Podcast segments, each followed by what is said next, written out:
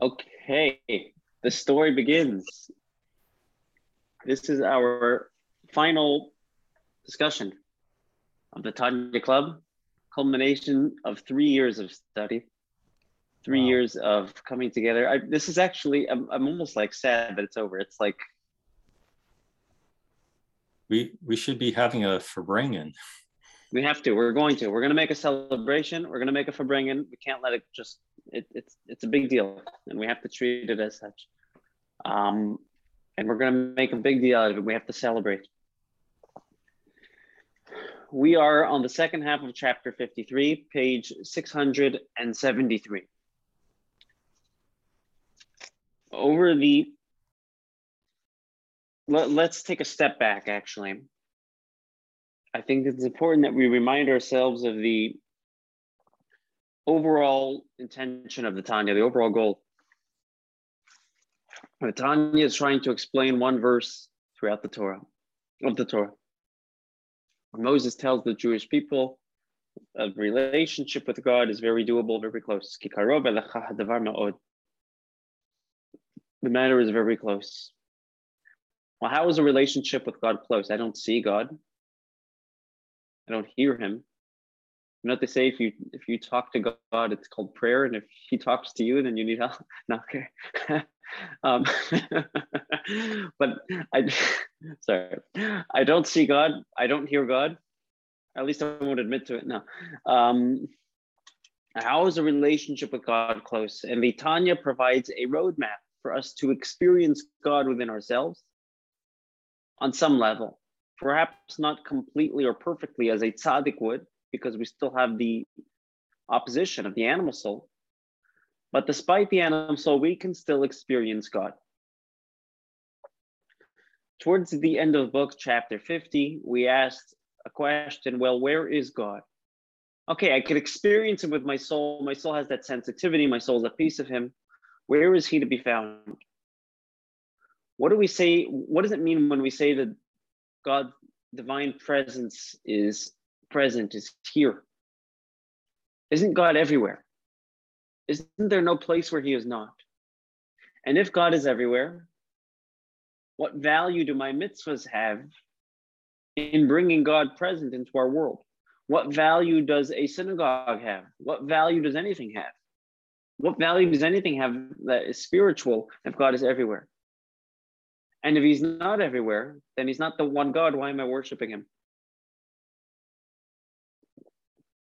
So, to answer this, we've been exploring the, the gist of it all is basically that God is everywhere. There's no place where he is not. But that doesn't mean he's experienced everywhere. Just like the soul is everywhere in the body. And the proof is every part of our body has life, some element of life to it. So there's no place that you're in your body that you're that is not impacted by the soul. But where is the soul experienced? It's going to be experienced more with the heart and the mind and mind than the toenails. Although the soul has a presence in the toenails. Similarly, God is everywhere in this world. There's no place where he is not. Although it may seem like it at times, especially in, in certain areas. But where is he going to be most experienced? We said last week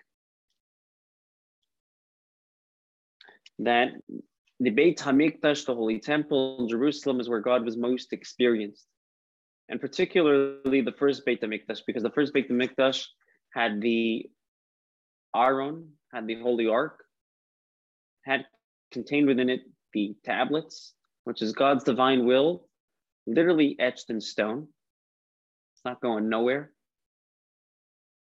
Besides when Moses shatters it, but we won't talk about that. No, but actually, the shattered tablets were, were there also. Both tab, both sets of tablets were there, and there's significance to that, which we could talk about another time. Can I ask you a question? Re- Yeah. Re- regarding your example of the tablets. Um, I forget where I read this, but I was wondering if you'd heard something similar and could elaborate. I heard that um, just before Moses threw the tablets down, the engraved commandments were removed by by Hashem before they struck the calf. Can you elaborate on that? Yeah, that, that's exactly what it says. As as Moses was to, about to throw it, the the, the words left. Um, one way to explain it is, you know how a a corpse is much heavier than a, a, live person. Right? When you have life, you, you kind of carry yourself. Um, that's true scientifically. It's true halachically as well, by the way, just parenthetically speaking. It's, for, it's forbidden to carry in a public domain on Shabbos, right? Outside. But theoretically, there's no biblical prohibition of carrying another person because people carry themselves. So they're self sufficient, you're not really carrying them, right? We're one to have carried a corpse in a public domain, that's considered carrying. But you see that not only halachically, you see it scientifically. Somebody who is has a soul in it is, is much lighter. So Moses is holding these tablets. The letters, the soul of the tablets are removed. All of a sudden, the tablets are incredibly heavy. And Moses drops them. That's one way to explain it. But that, the, the spirituality, what? is that is that midrash that says that? Yeah. It's it's not necessarily you won't find that in Rashi, which is more literal interpretation, but you do find that in more in other uh, commentaries that focus more on the spiritual dynamic of what went on. Um, but what what that shows us, I'm glad you asked this because it, it it does have relevance to our conversation. What that shows us is that the spirituality, the divinity, was literally etched into the physical world. It can't be erased. You know, that's miraculous, the fact that it was removed. But you, you, you can't normally erase something that's etched. Something that's written, you can erase it. Something that's etched, you cannot. And what we said last week was God was so connected to this world, particularly in the tablets, particularly in the Holy of Holies, in that zone, more than you would be able to experience God in any of the other spiritual realms or worlds, as we call them, dynamics, whether it be the world of Atzilus of total clarity. We gave the example of the piano, right? In the world of Atzilut, in the highest of spiritual realms, you see a piano and you actually see music. In a lower realm, and that's an analogy, right? In a lower realm, you see furniture in our realm, you see dinner, right? As a, a woodpecker would see dinner. In the world where there's most the most clarity, the least concealment, divine concealment, still God was even more present in the in the temple, the Beit on this physical world. That was in the in the uh, where the tablets were. Not so much in the case of the second temple, where it was a very different time, where Jews were not as um, spiritually inclined. It's still what many elements of exile were still present during the, the second temple. Many of the miracles that took place during the first temple that were not present in the second.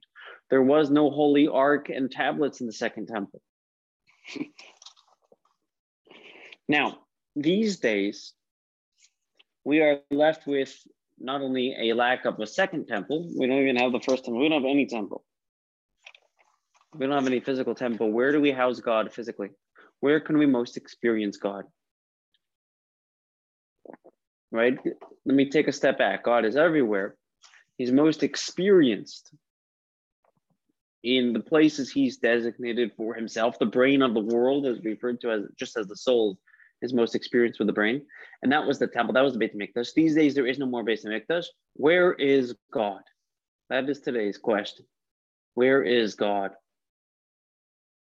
Okay, take a look on 673. Here's how you find God. Um, right where it says section two, everybody sees it? And after the second temple was destroyed, the presence of the Shekhinah on earth has persisted. Even though the temple was destroyed, the divine presence, the Shekhinah is still here, as the Talmud states the blessed one, uh, the blessed Holy One God has no other place in its world other than the four cubits of Jewish law alone. When you study Torah, that's where God is present. God is present in the Torah. That is the temple. That has replaced the temple. That's the portable temple. And even if a person, this is a quote, even if a person sits and studies Torah, one person sits and studies Torah, you study Torah by yourself, even without a minyan. The Shekhinah, the divine presence, is with him. As stated in the first chapter, the Talmud in Brachot, where is God? Pull out a, a volume of Talmud, pull out a Chumash, a Torah, pull out the Rambam, whatever it is, study God's values. That's essentially what Jewish law is. It's God's deepest desires and values, and that's where He is to be found. Again, you only share your values with somebody you're willing to be vulnerable with. Which means if I share you with, if I share my values with you right now, my deepest opinions and values and perspectives that I wouldn't share with other people normally, what that means is I'm very much present in your life right now. I'm very much present in your life right now. If I'm willing to be vulnerable with you, I'm very present. God is willing to be vulnerable with us. And when he tells us what his will is, we want to understand it to the best of our ability. We're going to even split hairs to make sense of everything to the best of our ability, despite our limited selves. And when we do that, when we study Torah, God is present. There's another Talmudic quote. It says, Anybody who studies Torah, God sits across from him and studies with him. Because when we study Torah, God is present, the divine presence is present. Is there um, is is God more revealed in the presence of a minyan than when you're by yourself? Good question. The answer is yes. The difference is when there's a minyan, you don't necessarily even need to do anything holy. The minyan itself creates a sacred space for God to be present. Where it's, it's quoted in various sources that there's certain angels that if they were to be in the presence of a minyan, even if the minyan wasn't doing anything holy or praying or anything, just the mere presence itself would they would get like zapped from the holiness. It'd be too much for them. But over here, what we're saying is even if you don't have that, you just have the book, you just have the values itself, that itself is housing God's presence. Now, next time you study Torah, whether you're studying the daily Torah portion, you're studying Talmud, even if you're studying the Tanya, you're studying Maimonides, you're studying Jewish law, whatever you may be studying, the Parsha, whatever it may be, there's so much variety, which is which is beautiful. You find what connects with you most. Next time you study, before you open the book, think about this. Think about this connection that you're having with Hashem. Think about that God is about to share his values with you. Think about that as you read these words or listen to these words, whatever means of, of studying you're doing, you're about to experience God's deepest values. And some of them may seem bizarre, right? But think about it from our perspective. We have bizarre desires too.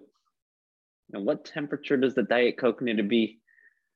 Does it, is it a regular straw? Is it a bendy straw? Is it a paper straw? Is it a plastic straw? How much ice? Is it in a can? Is it from a bottle? Do I like the metallic taste or not? We appreciate, we, we are very specific when it comes to our desires. We're, we have our quirks.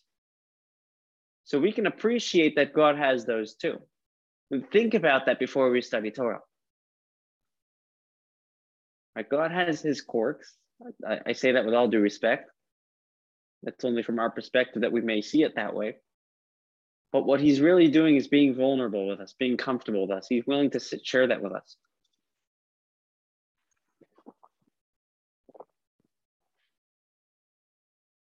It seems like it, as opposed to being his quirks, it's probably just we don't understand what his reasoning is. That, well, that's us- what it is. to us, From- To us, it's quirks. Exactly. Exactly. To us it's it's quirks and and but to God it's actually meaningful. And if we can make it meaningful for ourselves, if we can make it talk to our hearts and to our minds, then we we just you know when when you're when you appreciate your spouse's quirks, not just tolerate them, that's a big deal. That's deep. When we not just tolerate God's quirks, we appreciate them. They make sense to us, at least on some level. And that's what a lot of the commentaries try to do. That's why there's so much writing. So let's make this meaningful. Let's make this relevant.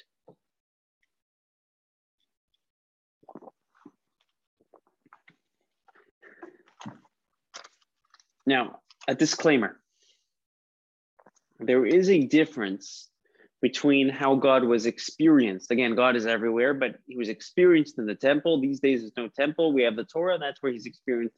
But there is a difference between the two. There is a profound difference between how God was experienced in the temple and how he's, he's experienced in the Torah. In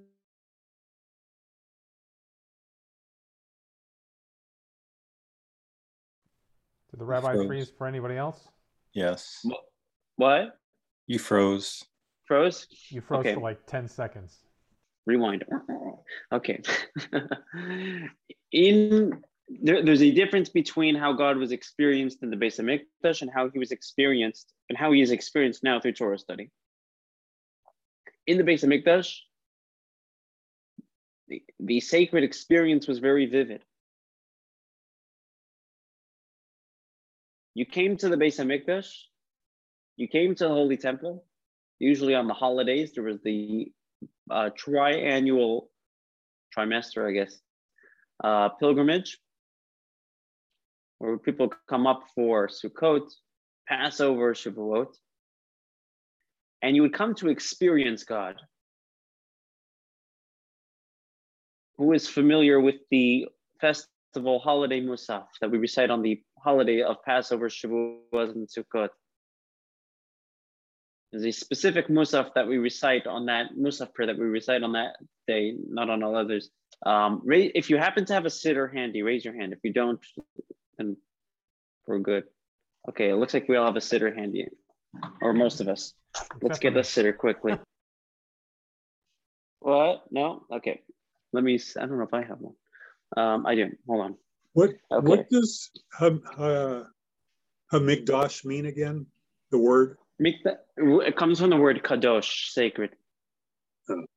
or holy, So it just means holy place, holy holy house. Yeah. holy house, Sacred house. sacred house.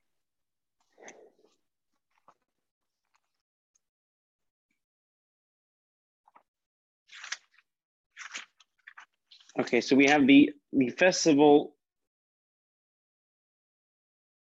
Musaf. Uh, if you could turn to page 343. This is a, what I'm doing is I'm I'm doing a pitch for next week's class. No, I'm kidding. Our new class study, right? But this is a fascinating insight. Ta- um, take a look on page 343. The um, the middle paragraph where it says, "But because of our sins." I'll have to have. Yeah, you see it? Yeah, you'll have to read it for me because I don't have a book in front of me. Oh, okay. So it says, but because of our sins, we were exiled from. So to, to step back. The the uh, function of a musaf prayer. There used to be a musaf offering, a korban, a sacrifice called the korban musaf.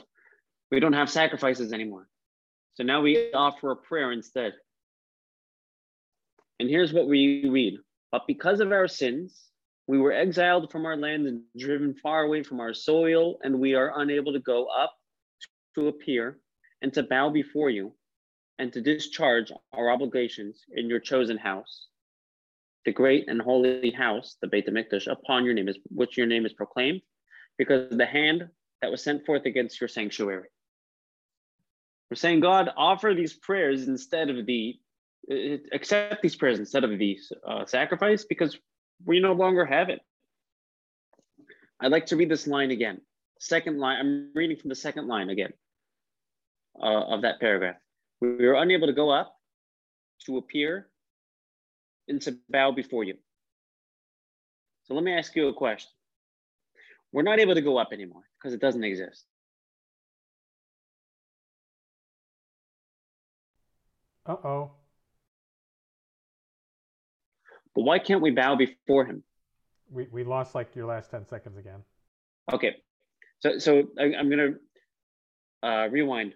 It says we're unable, we're unable to go up, to appear, and to bow before you. We can no longer do this. So accept our prayers instead. And the question that's asked is, it makes sense that we're not able to go up because the temple doesn't exist there anymore. It's taken over by a mosque. We're not able to appear before God because his presence is not revealed to the same capacity as it once was. But it also says we're no longer able to bow. Why can't we still bow before him? That's the one thing we can do. right? Again, I'll read the sentence again. And we are unable to, but because of our sins, we were exiled from a land driven far away from our soil, and we are unable to go up, to appear, and to bow before you. Okay, part of the sentence is true. We can't go up there anymore. We can't appear before him anymore. Why can't we still bow? So I'm, I'm thinking this has something to do with uh, how uh, during High Holy Days, there's one particular Aleinu where we bow. Is it perhaps that God is absolutely most revealed to us at that time. And without the presence of the Beit HaMikdash uh, and his his revealment to us is not as complete to for us to for us to do this. I, I don't know. Okay, uh, okay, good. You're on the right track. So let's say God is less revealed, right? Because he's no longer present in the temple the same way. So now the bowing would be disingenuous. Or maybe we don't know which where to bow to since we he's not centered anymore. Right, right. So along the same track. In other words, think about going up to the pilgrimage, experiencing God's presence. The natural reaction is to prostrate, is to bow. It's only natural. You feel God, okay, I'm all for you. I'm all given over to you. We can physically bow, but can we experience the bow in a, in a uh, genuinely internally? That's what the prayer is saying. We're no longer able to do that. In the times of the Beit HaMikdash, you would bow to God because you really felt that that's what life is all about. So I'm going to prostrate myself. I'm going to give myself over to Him. These days, we're no longer able to do that. Now, contrast that to the Torah. When we study the Torah, yes, God's presence is there. But there's a difference. You have to meditate on it because it's not as obvious. In the temple, it was obvious the natural reaction was to bow. When you study Torah, we don't all of a sudden bow. Maybe we should, but we don't feel the same connection. So, yeah, so in both cases, God is more present, more revealed. But as far as we are concerned, us limited human beings, we don't experience it as much in the Torah. Um, that that's why, by the way, one of the reasons why the Baal Shem Tov introduced the Hasidic movement, which re-emphasized the inner dimension of Torah, such as the Tanya and that mode of studying, which helps us remember what the Torah truly is. It really is an embodiment of, of God's presence. Even though, uh, on, did I freeze? No, okay. Um, it really is an embodiment of, of, of God's divine presence, even though the, even though it's talking about, there, even though the Torah is very often down to earth. the inner dimension, the, the inner dimension of the Torah gives us that um, frame of thinking of realizing, yes, that this is really housing God as the temple would. And to some degree, I could experience it. In other words, when you study the inner dimension of the Torah, the Kabbalistic teachings, it's a lot more obvious that it houses God's presence. It's a lot more clear that it houses God's presence. The Torah, you know, a couple of weeks ago, we started reading the Torah from anew. We started reading Bereshit, Bereshit Bara Elohim. In the beginning, God created the heavens and the Uh oh. Three times is a charm.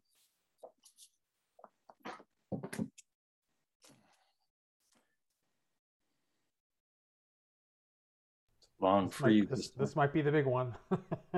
the big one. back. Uh, we lost like Okay. 15 seconds. Rewind.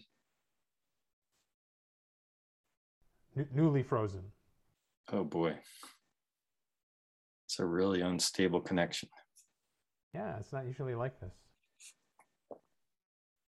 Okay, looks like we're back. Thumbs up if you can hear me. Yeah, you should go. You should go back like 30 seconds though.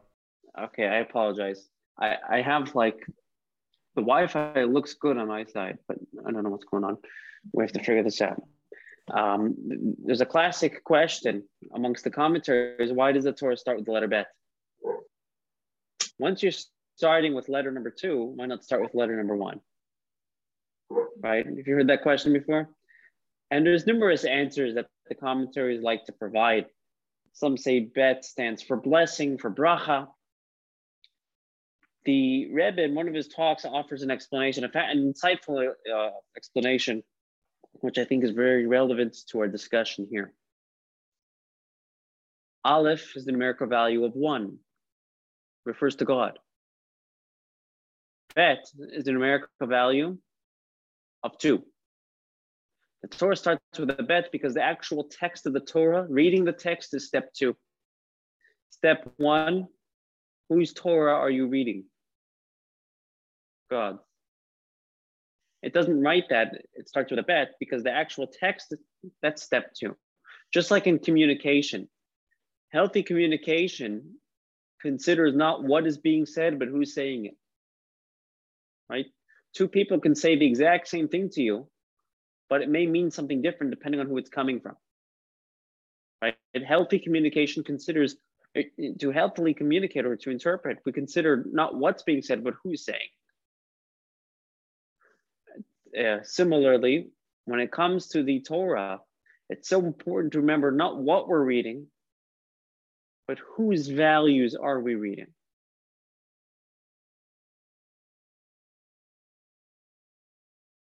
And unfortunately, unfortunate product of exile is it's not going to be obvious. It's not going to, although the Torah is a physical embodiment of God's divine presence in this world, in our minds and our hearts, it's not going to be obvious. We have to put in the effort, we have to put in the work to make it happen. Okay. Next. Uh oh.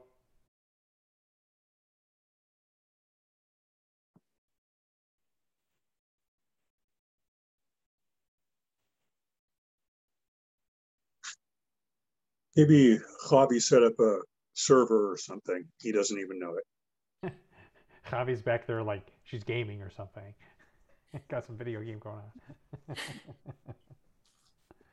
it's the kids. They're all over the internet. It was that dog barking that we heard before. Yeah, that's my dog. Oh, Actually, dog. it's my, my son's dog. Hmm. and Mike's cl- clock. Oh yeah, it's uh, eight fifteen now. Yeah, yeah. Hmm. This is the part where the rabbi would say, "Ah, just talk amongst yourselves."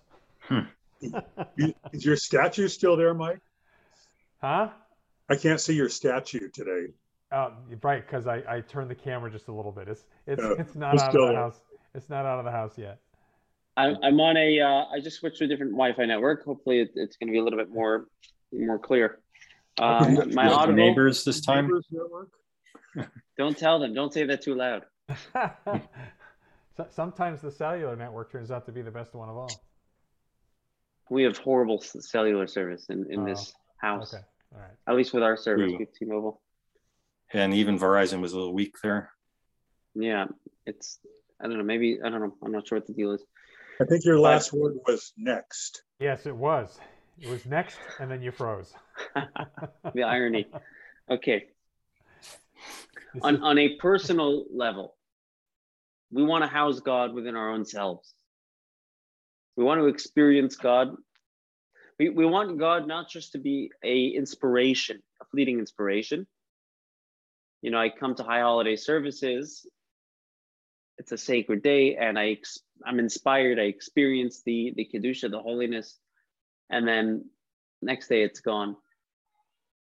You know, there's, there's the famous teaching from Rabbi Shalom Dovber of Lubavitch. He used to say the day after Yom Kippur, he said, now we could start to do teshuvah. Now we could repent, right? It's after Yom Kippur. And when we're inspired, it's very easy. There's a, there's a certain um, momentum that Yom Kippur has. And when that's gone, now we can begin. So, how do we experience God in our lives? How do we create this experience within our own selves? It requires fuel. I take a look on the bottom of 675, we'll discuss what this fuel is. The last line of 675, all the way on the bottom. All of this discussion will help us clarify the statement of the child, Yanuka, and the Zohar. The Zohar, one of the earliest works of Kabbalah, quotes the teaching of a child who is a prodigy, a Kabbalistic prodigy. And here's what he said, top of 675, uh, sorry, 676. The spiritual flame lit above his head is the Shekhinah, is in need of oil. Okay, so we have the flame above our head.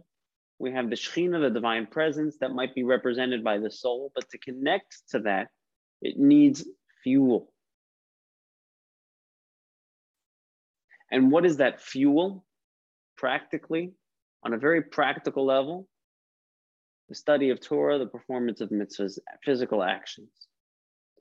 I'm going to read the next two paragraphs at the top of the page. We'll read through it quickly, meaning that this flame of the Shekhinah, of the divine presence, needs to be enmeshed with Chachma. Who remembers what Chachma is? Wisdom. Wisdom, right? But what is, what is the difference between wisdom and understanding? A wise person and a smart person.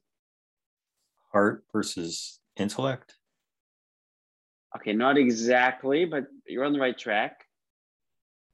Well, wisdom is conceptual, and uh, uh, the next level is uh, is more uh, implementation, you could say. Okay. Okay, you're on the right track. Heart, Wisdom, sorry? I was gonna say heart and emotion. Okay, not exactly. It's more, it is more intellect, it is before emotion. But a wise person is humble. A wise person has to be open minded. Wisdom means I'm open minded. I'm open to something bigger than myself. I'm open to a new idea. In the context of God, I'm open to something that doesn't make sense to me. That's direct conflict. That's in direct conflict with his understanding. Because understanding means it have to, has to make sense to me. And we try to kind of bridge the gap between these two. And we'll talk about next week how davening does that. Davening is about bridging that gap between our um, our reality and our uh, lack of. anyway, so that's chachma, that openness, bittul, right? Since chachma, as the Zohar states, it's called holy anointing oil. What is the chachma? What is what? Sorry, what is the the uh, oil, the fuel for the fire for God in our lives? Wisdom. We're going to translate that as bittul, as being open. How do we open ourselves up to something bigger than ourselves? That's a mitzvah. So, is there a lot of times when we talk about translations, you know, we're talking about chachma, we're talking about bittul. Um, my mind at the moment is trying to link those two Hebrew words, even though it doesn't seem like there's any link between them. Even though when you translate them, they both kind of lead you to the same place, right? Okay, good question. The, the words themselves, um, take a look at the Hebrew word for chachma. Chachma is a compound of two words, koach, ma. Koach means uh, potential. Ma means what? Implying a, an, an openness, an openness to potential. And that, that's essentially what Bittul is, or at least one level of Bittul, where I'm open to the potential of something big, something beyond me. And that's essentially what a mitzvah is. I remember years ago when I was in yeshiva, every Friday we would go out and do community outreach, find fellow Jews, put on tefillin with them, and and uh, you know wish them a good Shabbos. So we all had our posts that we would go to every Friday. I would go to this Israeli supermarket in Encino, California. It's called Supersal. And it was it was a cool route. I would, I we had a table right outside. I'd meet different people. Sometimes I'd meet the same people every week, and there was also new people. So it was it was cool. See this fellow said, "Would you like to put on tefillin?" You didn't really have to ask, "Are you Jewish?" It was an Israeli supermarket with a shawarma store that stand there. Was he says, "Sure." We um, said, "Okay, come roll up your sleeves." Says, "Why?" We're to put on tefillin. He says, "Well, I don't really know what those are." What's that? What are you about to do to me? He was willing to do a mitzvah without even knowing what it was. Right? Just like the Jews said at, at Mount Sinai, not a seven is we're going to do it, then we're going to sin. I was at another time when I was living in Florida. There was a place called Gulfstream. You ever heard Gulfstream? Gulfstream is in Aventura. It's like a big outdoor shopping center. And I used to so I used to go there every week, and I met this other fellow there. I said, "Excuse me, are you Jewish? Everybody in Florida is Jewish." No, okay. Um, yeah, would you like to put on tefillin? Sure. One second, can you explain what's about what's about to happen? What are we doing? Explain it to me. I'm not judging either of their reactions. I'm just making an observation. Right? My observation is that the first guy was, for some reason, oh, crazy, but open to doing a mitzvah made no sense there. Right? Later, he'll make sense of it and make it meaningful, and you should. It should appeal to the animal soul. But first, he had this he was open to God's light. Last Hanukkah, Chabad of Fremont, 20 minutes away, was doing an outdoor uh, drive through concert. And he was unable, the, the rabbi, we're good buddies, Rabbi Fuss, was unable to get a stage because of the venue they were doing it, they couldn't do a stage for some reason. It was going to cost uh, an exorbitant amount of money to build the stage because of permits and all these crazy things for a stage for a couple hours. So he had a brilliant idea. He's going to go to Enterprise, rent a flatbed truck. And now it's not a stage, it's just a truck. And we happen to have a band on the flatbed truck, and there happens to be, you know, happens to be set up really nicely. Perfect. He goes to Enterprise in Pleasanton and he's chatting. And behind the counter is, I forget his name already, but he's Jewish. The guy's Jewish. So Rabbi Fuss says, reaches out to me and says, This guy is Jewish. He's right around the your area, you know, reel him in. So I show up at Enterprise. I said, My buddy, Rabbi Fuss, met you. He said, You're Jewish. I'm one of the rabbis in the community at the Chabad Jewish Community Center. Just wanted to introduce myself. We start chatting. This guy had very little knowledge about Judaism, other than the fact that he knows he was Jewish. He almost said he's not Jewish. I'm not Jewish. My mom's Jewish. You know, she was. He had very little knowledge about Judaism. He was from Arizona. I said, "Have you ever had a bar mitzvah?" No. Have you ever heard of tefillin? No. Would you like to put on tefillin? Yes. He's never even seen them before.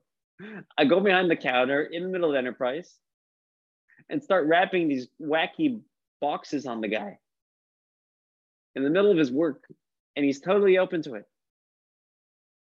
And I started afterwards. I got in the car, and I'm thinking to myself, if I was, if it was the reverse situation, how would I respond?